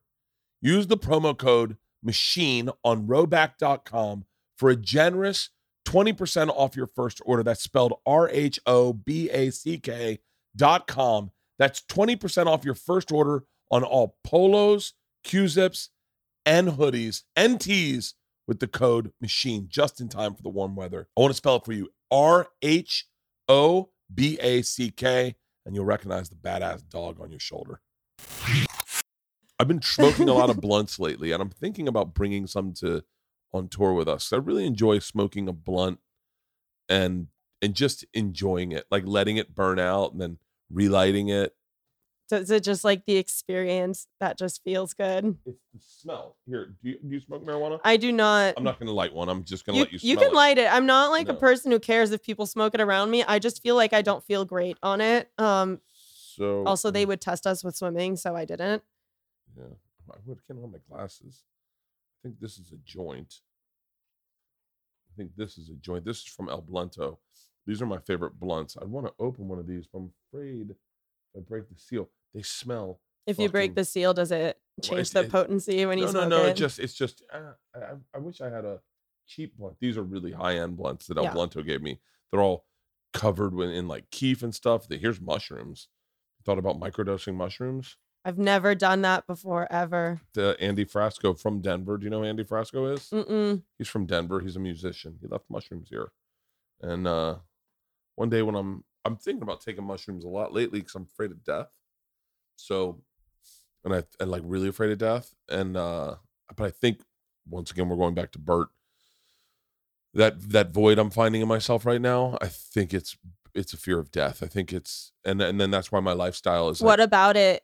Are you fearful of, if I'm allowed to ask? No, you're allowed to ask. I don't. I if can't I, believe you need to ask. Yeah, it's the like. Darkness, no, the, I mean no, but the like, fact is that it everyone like, keeps partying and I gotta stop? Yeah, you just don't like. You're no, but like you know, some people are afraid of like, does the life continue, or is it more like I'm enjoying my life so much that I don't want it to stop? Oh, I'm enjoying my life so much I don't want it to stop. That I mean, that's number one. I'm I'm really I'm really really insanely happy. Like I'm in. I was saying to my wife. It's interesting because I can't, the happiest I've ever been was the brokest we ever were. I remember, I remember one time I, I was uh, on a T V show and I had a nice car. I had like really nice car and I had a Jason Williams jersey on and, and it was winter. Winter in Los Angeles is really great. It's windy. It's kind of a little bit like today, windy and it feels clean and fresh. Yeah. And, uh, and, I was driving around and I was on Franklin over by Vine and I was like, and I had everything. I had T V shows and I had everything you'd ever want. And I thought, and I was dating a chick and I was like, I'm not, I was like, is this it? Like, it just feels like, eh. I was like, I got everything. I got all the things you're supposed to want, but it doesn't feel very good. Like if it doesn't feel like it should, I should be in a very good mood and I'm in an okay mood, but it's not better than I've ever felt. I felt better. Were you setting the bar very high for yourself so you were looking for more? I, I've set the bar as high as I ever could for myself every single moment. I find myself doing that a lot too, so that's why I ask. You know, I, I am a hard, high bar setter. I want everything to be spilling out of my mouth. I want it to be, I want everything to be overwhelming me. I want, if it's great, I want it to be better, everything. And then one day I was, I was, we were broke. We were living in an apartment building that my wife was managing. That's how we paid our rent. I was not touring a great deal. We had two girls. I hadn't started headlining yet, which was like, it's like a really weird place to be in because I'd done television, but it all all the money had gone away. Um, and my wife asked me to go get milk, and I went and I got, I know I've told the story before, and I'm sure, but I went and got a um a Tall Boys, like a Foster's mm-hmm. oil can, and a and a and a gallon of milk, and I was on my skateboard, and I think I was listening to like, I think I was listening to uh to uh Spoon. Mm-hmm. And I was skateboarding, and my wife saw me skateboarding down our street. It was probably like ten o'clock at night. And I remember thinking, this is the happiest I've ever been. And we were, and I, I mean, we were scraping money together to get milk and a Tall Boy. And I remember buying the Tall Boy going like, oh, I shouldn't, I shouldn't buy this, but look at it. It's, it's a beautiful night. And I was in such a great mood. You can find such happiness in these moments and these small things though. Yeah. Um, yeah. And my wife said to me, She she saw me skateboarding down the street, and I was just kind of like swerving and smiling and singing, and I and I, I those times, other than right now, at that point, life got really fucking happy. Yeah. And and the path I've been on, I am ecstatic. The difference is, I was really happy, broke and doing nothing. Like I did in a weird way. I've gotten this ambition about me that. I that it, I don't know where I don't I don't it wasn't it's not authentic to me. Like it's not like I'm not the most ambitious guy, but nowadays I have this ambition of of working and and providing and doing more, and um adversely my compa- my my compa- I'm much more compassionate. Yeah. I I never had that before. I n- I've never Do you feel like your happiness has gone uphill from there too? Like yeah. just from that moment? I, I, yeah, it's it's been It's been on a nice path. I mean, there's been That's times good. that it's been down. There's always times. But like I've I, I've I've gotten my my friend groups really tight. Yeah. And I trust. I, That's I, so important. I think having a good friend group is really important. I left that behind in Denver. So. So wait, do you have any? Do you have any? Like, what's your your group of friends look like in New York? No one. I don't know any. I mean, I know Diane, like yeah. who lives across the street from me, and I don't know. She's such a cool friend. Um, she's great. I like. Like just, I don't know. She just feels like a sister. Um, I'm trying and, to think if I know anyone your yeah. age that lives in New York. Yeah, my best know. friend just came out to see me, so I haven't really been alone yet. Um, but I had my friend group in Denver because uh, four of us, we all lived in the same neighborhood. It was my best friend Zoe, we're Zoe and Chloe, and her sister, and um, our other friend. Um, we all lived close, and so we were like a tight knit group of four girls, you know. And that we, was really me and nice. You could solve mysteries. Uh, Chloe and Doey. Chloe and Doey. Chloe. And the uh, so so then so you're brand new to New York now. Yeah, I don't think I realized that. Yeah, no, I'm brand new. Um, like I think I just wanted to like make that switch. Like I think I made a lot of hard switches. Like I know it's where I needed to be. It's where I wanted to be for um, writing. Yeah, I think the connections are a lot better there. Um, all my work is remote, so I'm like it's a move that I was ready to make, and you know I was. Denver was comfortable. It was comfortable, but I think sometimes you need to be uncomfortable. And I just did two really uncomfortable things at once. You um, really did. Yeah. You know, that pays off though. I, I'm hoping it does. I'm hoping that this big leap is just something that I like needed to hustle and do, and that I need to be strong and stay through. And, you know, now I'm getting back to work, and um, I'm excited because I'm working on a few articles for Limb Loss Awareness Month next month, um, yeah. which is exciting. Um, and I'm just getting back to it. And I do love that city so much. Like I love New York. It feels, I love people there. I think people are great. Um, so, you know, I'm pretty social. I'm confident that I'm going to make friends, but I'm going to have I'm to get out of my comfort zone. Certain you're going to make friends. You're, uh, yeah, I'm certain you're going to make friends. That's part of New York. It's making friends and making people are new very friends. Social there. Like, I think they're so kind. Um, I always had this, you know, you see people who tell you, oh, New Yorkers are always hustling. Like, They're they're they can be aggressive. I have never met such kindness. I think they're so nice. Uh, you can talk to anyone. I've gotten lost on the subway like about only one hundred fifty times so far. And every time the I ask fucking subway, oh don't get God. me started. I feel so proud now when I do something right on it though, and I actually make it to my destination on time or when I want to. I'm like, you are so good. Well, there's a thing when I moved to New York, we called it Mary Tyler Moore syndrome, mm-hmm. where you. St- You get to a place where you start succeeding using the city, where you're like, like for me, I had to start, I started with buses. Like, I know that sounds so silly, but being underground, I felt like I wasn't learning the city. Yeah. And so like, so like I started on buses, and it was the bus, I forget the bus line, but it went up Third Avenue. Mm-hmm. And so I could figure out, uh, I figured out like, uh, like the, the, the East Village, the Lower East Side, um, I've, whatever it is right above the, the geography. So yeah, something I've, to figure out. Yeah. Yeah. Know? And then, and then, and then, and then I'm, when I moved over to the West Village, I learned the, the A, C, and E line. Mm-hmm. And, and then now when I'm there, I I walk. I walk everywhere. I, I, I'm, I, I either walk or it's a car service. I cannot. I love walking in New York. I love it. I love walking. I make that my workout, and I walk. Yeah. Like uh, like I'll, I'll I enjoy it so much. And uh, usually, last time I was there, I stayed in my bus, but I always stay in Soho. Soho is my favorite place in the world. I love Soho. It's, it's uh, so cool. Love, well, you got to come out. We got to take you out drinking. And I, you know what I got to do is... I would love that. Well, I'll take you out drinking. I'll bring you up to the Comedy Cellar and introduce you to some comics. And comics aren't the best people, but but they're really interesting people. And I think you're an interesting person. As a writer, I think they're good people to know. And I would love to. I think that's a world that I've I've been jonesing to be a part of, because I think it's very interesting. And I think that comics are very interesting people. Um, and they share their stories in a very interesting way, which... is kind of shares a path with writing. twenty-eight, twenty-nine, and thirty I'm in New York. Okay. We'll, we'll be going out at night and doing fun stuff at night. And uh, and I will just text you every night. And if you want to come out with us any night, if we go out to dinner, it'll be a group of us. So it's not, it'll be uh, probably my assistant, Peter, who I wish you had met. Uh, he's, when, when does Peter get here? Do you know? My assistant Peter, I you've got to fucking meet Peter. Um, he's your age, uh, and he and he is the greatest dude in the world. He's lots of fun. And Italian, and Italian, really? Yeah, and he's just a very sweet guy. That's he's amazing. a very sweet guy. So yeah, so we'll text you every night, and any night you want to come out with us. Oh, that'd be amazing. We'll is, take you along. Is it okay if I bring along my best friend? She's uh, staying with me until yeah, the one hundred percent Actually, wait. Uh, when are you going to be in town? You said twenty-eight, twenty-nine, thirty and then I'm and then I'm in oh. town thirty-one, thirty-two But uh, she's actually going to just be gone. So yeah. Okay.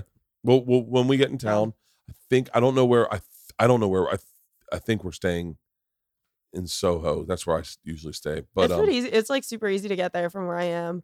Um, yeah, because I'm way downtown. I'm in the and we'll financial take you out, district. We'll take you out and introduce you to some comics and some just introduce you to people that are your age that yeah. are fun. And that would be a blast. Yeah, because you're new to the city. That's what people should do. Oh, I would really appreciate that. I'm like very touched that you would do that. Because no, of course. Well, I you know I feel. I feel like I know you very well because I've been watching your journey online, and uh, and and I and like I said, I feel privileged to be one of the people to share it. That's one of the cooler things about Instagram is is following following stuff. Is like my buddy Jay Larson put in an outdoor shower this weekend, and I enjoyed watching him do that. I enjoyed. Social media can be very toxic, but I think it can be so positive, you know, because like you have. Of course, the part that's toxic, which I think I'm trying to just choose to not let it affect me, because I think that for me, the positivity that's come out of it is greater. Yeah. Um, like I got some crazy D Ms from that article. I had some people ask me if I would donate my arm to them. Believe it or not, that was like multiple D Ms of people asking me. And then after that, I even had one who D M'd me and went to my website um, to send me an email and be like, hey, and then after that, I like it because they like end it and they like, we realize this is a strange request. And I was like, I'm glad you realized that. I was like, how would you even set that up? Like I would go to my surgeon and be like, hey, so I want to set this up because these people want my arm. Wait, so what happened to the arm? Uh, I disposed of properly along with medical waste, which you means zero, away? Like it's burned. Yeah, that is crazy. I, don't, I, I, would, I am a kind of person that would have wanted to keep it. I'm not, because I really don't like the human body. It grosses me out. I hate that stuff. I didn't look at my scar for so long. I still don't like to touch it very much because um, like I just don't. Is like... there another scar under there? Yeah, they did a procedure called T M R, which is supposed to help with the phantom pain, where they uh, basically take the nerves and they that are instead of just severing the nerves, right? They take them and tell me if I'm grossing you out. To the no, no, no, no, no, no. I, I but... can I tell you that. Uh... It soothes me. It soothes me to look at your arm because when I was a, when I was a little boy, there was a girl who had lost her arm, and uh, and and they had they had, and I think about this a lot.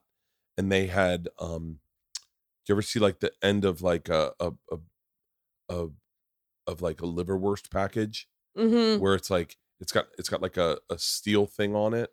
Yes. So like it, she had a steel thing on it, and I remember seeing it and going like, oh. And so I, when I started following you, I was like, That's I wanted crazy. to see what they did. It, so I've been looking at your scar. And it's kind of soothing. I made a TikTok of how I put on my compression sleeve by I myself. Watched, I watched.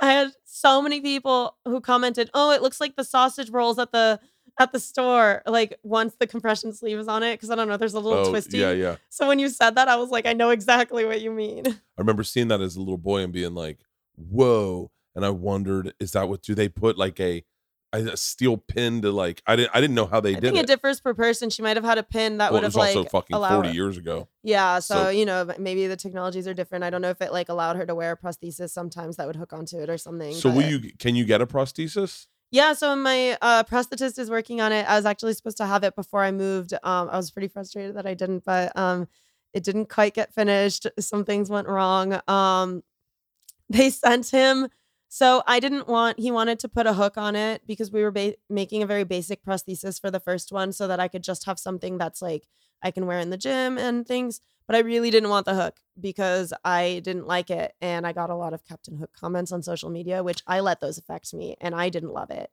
Um, so I told him there's got to be an alternative to a hook for just a hand, for like a body powered hand. And he was like, okay. And he found the hand and they sent him the child size hand. And I have pretty large hands also. So you do like, have large hands. And also, I wanted it. It was hilarious. I have a picture of it. Like, I'll show you after this on my phone. I put it in my hand. It was like, it fit like in the palm of my hand. It was so small. And they sent him, I said, they have one that just has a black sleeve on it. And since my prosthesis, I picked like colors that have some black in it. I was like, I just want the hand to be black because I didn't want to have like colors and then a black arm and then a different colored harness and then a weird what that whatever they call skin tone hand, cosmetic hand. Um, but they sent him the cosmetic color, which I'm sorry, but if anyone's skin is that color, I'm like, are you okay? Uh-huh. It was like greenish, like it was like yeah. green, and I was like, what is this? Um, so that was one of the things that went wrong with it. That was just like one. So so what's so then. I'm I'm curious what happens to, to Chloe Toscano. Like I'm wondering. So you'll get a prosthesis, and then what do what do you want to do? What's what's your goal? Like what? Meaning not just with your body, meaning with your life. Like what do you want to write? I, I would assume you'd write a book about this. I'd love to write a book. Um. So I wanna. I I accidentally fell into the journalism niche. Um, and I love it. So I think it's a great way to get just quick ideas down. You know, article writing yeah. is just an, a great way to quickly connect with sources. So that's something I really want to grow in. Um, and writing about some broader issues as well that just um, surround disability, but aren't just focused on what I've experienced. Um, so that's something I'd like to grow. I really want to write a book. Um, I've had a lot of people say like, are you going to write a memoir? Like, I'd love to read the story. And I don't know that I really want to do that because I'd like the story to be a little bit more farther reaching. Um, well, if I may, mm-hmm. I know that I am more than the guy that tore his, yeah. his tricep. Yeah, I'm exactly. a little bit of a bigger person than just one. I'll tell you a perfect example is, uh, I don't even want to talk about it because there's certain things about my life that people highlight that I go, I I, th- I think I'm more than that.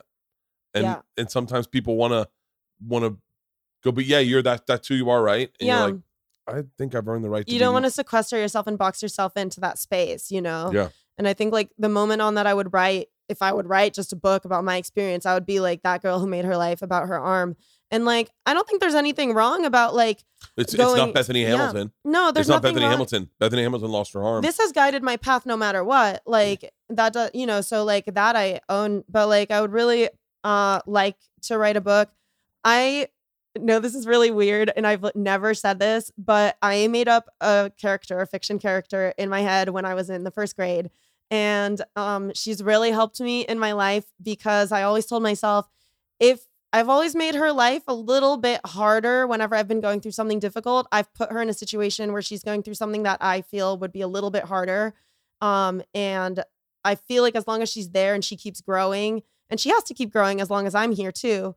Um, wow, this is fascinating. And so I think that like when I was going through my amputation, I was really tested when I was struggling to find someone to do the amputation. And I was like, am I going to live with this arm forever? But I put her in a situation where I feel like it got a little bit harder for her, and I let her thrive. And I told myself, as long as she's here and as long as she's making it, I can do it, because I want to say that like she's like everything I want to be. And so that's like an it's amazing that's character. An amazing way to cope is and to deal with life. So I'd like to write a book about her story, and I don't know how I would frame it exactly. It's an idea that I'm really brilliant. throwing around in my head. That's brilliant, because it's brilliant. I, I think that's brilliant. There's so many ways to approach it, but I love the story of a of a almost you're writing a memoir of your for your imaginary friend. Yeah, and that and sounds like not to. Her life has always run parallel to mine, right? And like she's grown with me. When I was in the first grade, she was my age, and she's really just grown with me. Um, and that's really that's really creative. I like it's that a helped, lot. and like I it's like really helped. Oh, thank you. I, mean, I like that a lot. I like that a lot. It's an like idea that, that I'm lot. working on drafting right now to get an outline. Oh, I like that a lot. I like that a lot, especially if I I like that it's a biography about your. I, I imaginary friends the wrong way to say it. But technically, it's you're doing a biography, and it would be very fascinating, written from the perspective of Chloe about this friend of yours who is. Your life has been tough, and you've you've dealt with things, and but it's always been tougher for her. I think it can make it bigger, and um maybe like explore a different coping mechanism for anyone who's not necessarily just going through this.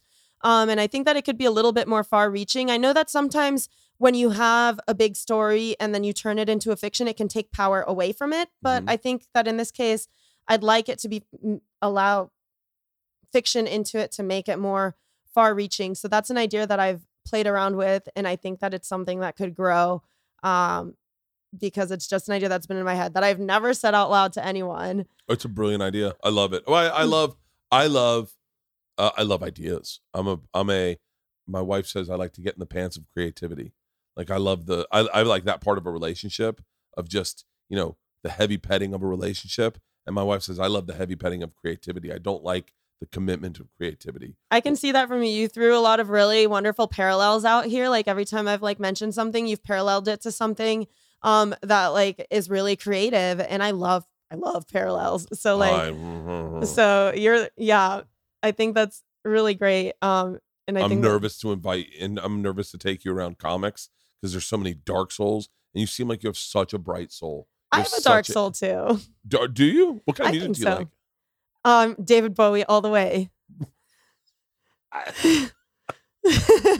uh, David Bowie is fucking awesome. Like he's just my everything. Really? Like I think like like Heroes, just like, oh my gosh, like I can't, I just like, it's my favorite song in the world, but I can't listen to it because I'm like crying when I hear it. I really? love Heroes so much. It's just my everything song. Um, I just play it on loop.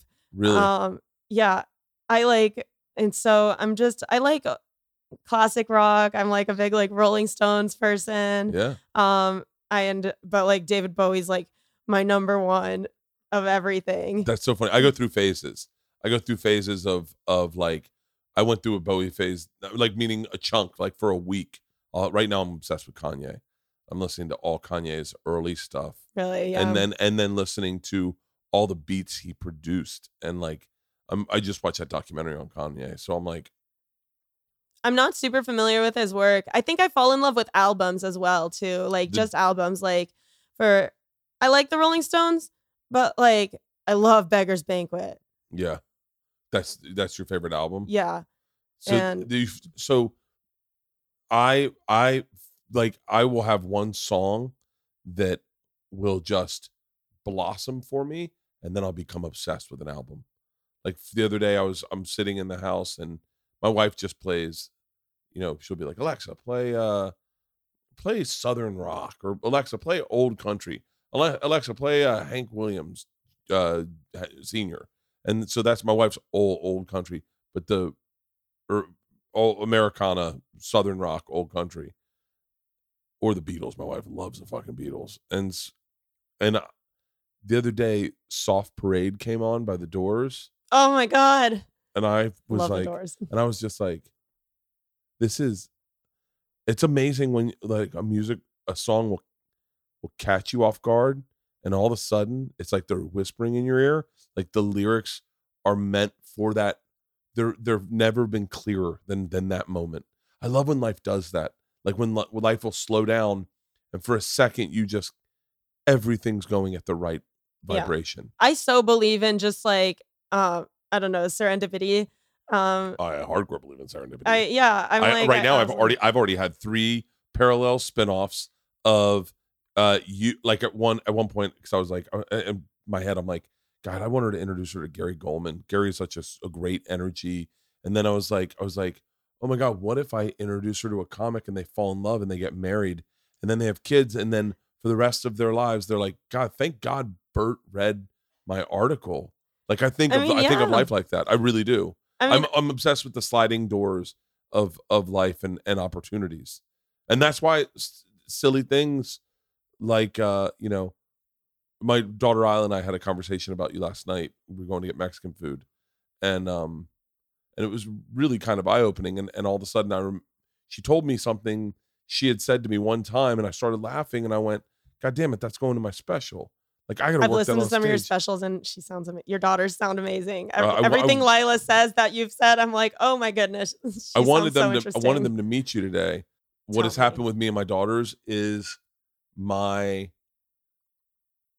This is gonna sound crazy, but like, the part of me that was broken as a, as a as a single dude, as a guy who would date girls, the guy the guy I didn't like, has reared its head with my daughters, because I met my wife. My wife's the most open, honest, very direct, very loving, amazing fucking person. I my I love my wife. She was different than the type of girls I would date. The type of girls I would date would be somewhat uh, deceptive. And so when that showed up, it wasn't the girls I liked. It was a couple girls I ended up dating were just were just deceptive. Mm-hmm. And uh, and th- and they were the ones that shut me off from dating entirely until I met my wife. Yeah. And so I never really fixed that part of me. I just found someone who wasn't that type of person. Yeah. And then when it, naturally, when it, when a, a young lady or a little girl, a little girl, a teenage girl decides that she wants to do dirt, you know, like go out and sneak out with her friends or whatever, it rears up on me as the guy that got cheated on. And mm-hmm. and I start, I had a fucking spiral. I had a spiral the, the other morning. And I mean, it was like fucking insane. I mean, I was like, and I, I said to my wife, I think she's cheating on us. And she went, what? And I and I meant to say, I think she's lying to us. Yeah, it was just a parallel it scenario came out, for it you. Came, so and my, my wife, was, yeah, she was like, hold on one second. Hold on one second. She's like, what the fuck are you going through? And I was like, what did I say? And so, so, uh, and, th- and they're not, they're not, they're being really great kids, but my brokenness is rearing its head. I don't know how we got on this, but I track them. I track them everywhere. Yeah. No, I mean, you know, it's, it's things that happen stay with us. Uh, I mean, like things definitely, you know, like I haven't spoken to my father since I was eighteen, but like things that happen definitely stay with us. Really? Yeah. Are you an only child? I am. Yes. You are? Yeah. My mom and I have always been super close. Uh, because, you know, she's like, my dad left when I was pretty young and like when I was two or three. And, oh, left, left. Yeah. Like, okay. well, He was a, he was a chef and he would move around. And then after that, like he left to go live in Puerto Rico. Um, but yeah, so I stayed with, I was, you know, I was with my mom. Like for me, he was never really that much in the picture. Um, but like, you know, things that happen when you're younger, like since he left so early, I don't remember it, but I have such a hard time with separation. Mm, I have a hard time with separation. Yeah. I, I freak out. Like suddenly it's like, I immediately get more attached to someone just because they're leaving. Oh, that's really interesting. Yeah. Um, and, you know, so things stay. So, I mean, when you're feeling those scenarios, I feel like it's like you've lived it and it can stay with you. So when do you go back to New York? Um, actually, I'm going back tonight. I'm taking the red eye. Oh, really? Yeah. Um, I because I have a work deadline. Oh, really? Yeah. So what are you up. doing the rest of the day? Um, I don't know. I'm just gonna like, I don't have any plans, actually. Well, you should, uh, you should go see something or do. Is this your first time to L A?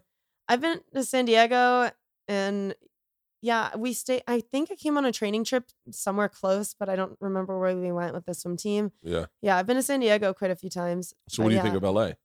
Um, I don't know much yet. You know, like it's yeah. just big. Yeah. It's big. Yeah. Um, and it's, yeah, I don't know much about L A, but it's cool. It's really nice out. It's like a beautiful day. Um, and it's, it's beautiful here. Um, it's so beautiful. You have a gorgeous house, by the way. Oh, thank you very much. But like, yeah, um, it seems really nice here. Well, uh, I, I, I can't tell you how much I appreciate you doing this podcast. Um, I've, it's been a, a uh, it says pleasure feels weird to say, but it's been uh, a privilege to follow your journey. Oh, I'm so honored that I got to come out here. You're so you're easy to talk to. You're great. Like, I feel like you're a great person who has creative ideas flowing, uh, which I love. I I'm, I love creativity. It generates conversation. I love it. And, I, you know, it's so funny. I didn't know how easy this conversation would be or wouldn't be. But I feel like we're a little bit kindred spirits. And the, as soon as you said Russian literature, I was like, wait. That's so that's, funny. Yeah, it's so bizarre. And, and and I think I was journaling this morning. And I was kind of like writing, like, what the fuck's wrong with me? Like, what am I, how, do I, where am I, what am I missing? What am I doing wrong? And, and I was like, I'm doing everything. I'm working at a pretty high level. I, and I, and I was like, well, I don't know what the fuck it is. And then as soon as you started talking, I was like, I need to find a book that I've read before. I've never read two of the same book twice ever in my life. And, but as I was talking to you, I was like, I need to find a book I read before and reread it. Reread it. And I was yeah. like, maybe I'll do one of those Russian books. Like we. Yeah, Maybe. I thought about like um, rereading some Russian books too. Oh my gosh, can I tell you a ridiculous Russian bookstore from my class, my fairy tales class? We had to buy a compilation of fairy tales, and apparently by the same author, there's another compilation, and that's the one I accidentally bought because I thought it was the same one. And it's called Russian Secret Tales. They are all dirty fairy tales. Oh, for real? mm-hmm. Oh. And I one hundred percent read that, and like they are explicit. Um, and I was like, God, this class is so weird. And that was my first experience. And I was like, what are they having us read? Oh, uh, that's great. Yeah. Well, well, Chloe, uh, I want I, I want to keep in touch, and we'll take Definitely. you out in New York and introduce you to some people and make sure that your transition to New York is not as as rough as it has been this last month or or so. But it should be. It, New York, I, New York, New York's a place where once you're there for a year, all of a sudden you start feeling stronger about everything. Yeah. And it's, and I'm, I'm just very, uh, I'm very excited to see what happens with you. Thank you. And I'm you. looking forward to this fucking book about your, your, your paralleled friend. I know now I, now I mentioned the idea. Now I've got to. By the way, if you want anything taken out, Halston's here. If you want to listen to this episode first, feel free. Anything you want. I want to make sure that this was a good experience for you, because I want to, I want to hear you on Whitney's. I want to hear you on Whitney's podcast. Oh my God, I would love that. Whitney's yeah, we'll get so you cool. on Whitney's podcast. We're gonna get you surfing with Bethany Hamilton. Aaron Ralston's gonna take you in an indoor rock climbing gym. I've got big plans for you. I've got big plans for oh you. Oh my gosh, thank you, Bert. It was such a pleasure being here. I'm so excited I got to be here. Uh, this was like one of the best conversations I've ever had, probably. Oh, like, that just means really the cool. world to me. Yeah, so I'm excited to get hang out in New York. Yeah, well, well, we're going to set it up. Thank you. Yeah, thank you.